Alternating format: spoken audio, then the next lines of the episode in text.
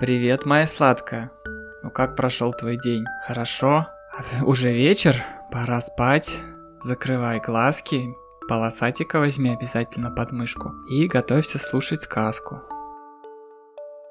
Сказка называется «Мышь и воробей».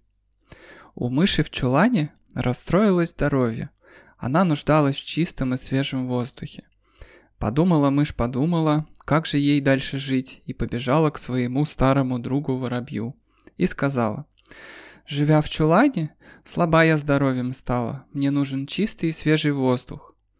Как ты думаешь, какая работа мне больше всего подойдет?»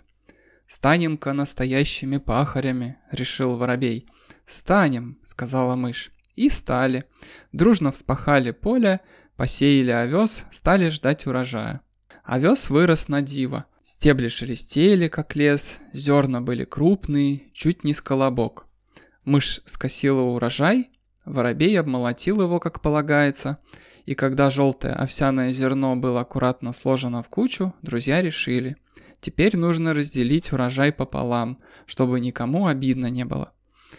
Мышь уселась отчитывать зерна, воробей стал рядом и смотрел, чтобы не вышло ошибки. Каждый получил столько, что в закромах места не хватило. Но одно зернышко оказалось лишним, не было ему пары. И мышь сказала, «Ладно уж, я это зерно себе возьму». «Как так себе? За что?» — воскликнул воробей. «А разве не я овес косила?» «А разве не я его молотил, и работенка была трудная и тяжелая? Косточки и сейчас еще болят. Нет, я все-таки возьму это зерно себе, сказала мышь. Ведь я делю урожай. Нет, зерно мое. Это я наблюдал за тем, что ты делила правильно, рассердился воробей. Так проспорили добрые старые друзья семь дней и семь ночей, а договориться все не могли. И, наконец, решили, что нужно обратиться к судье, медведю. Медведь был добрым господином, сел в коляску и поехал творить суд праведный.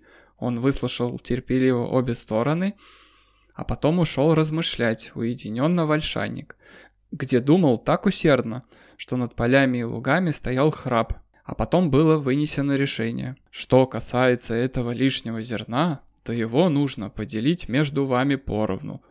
Что же касается остальных зерен, то вы их погрузите в мою коляску – «Это я возьму себе в награду за хлопоты», — сказал медведь.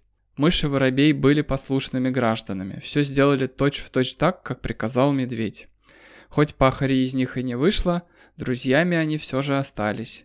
И когда они случайно снова встречаются, воробей кричит уже издалека. «Кума, кума, а ты помнишь, какой урожай овса мы сняли?» «Отчего же нет? Хорошо помню», — отвечает мышь. «А ты помнишь, как мудро медведь рассудил нашу ссору?» «О, это я хорошо запомнил», — говорит воробей. Вот такая была сказка. А теперь закрывай глазки, спи крепко. Я тебя крепко-крепко обнимаю и целую. Пока.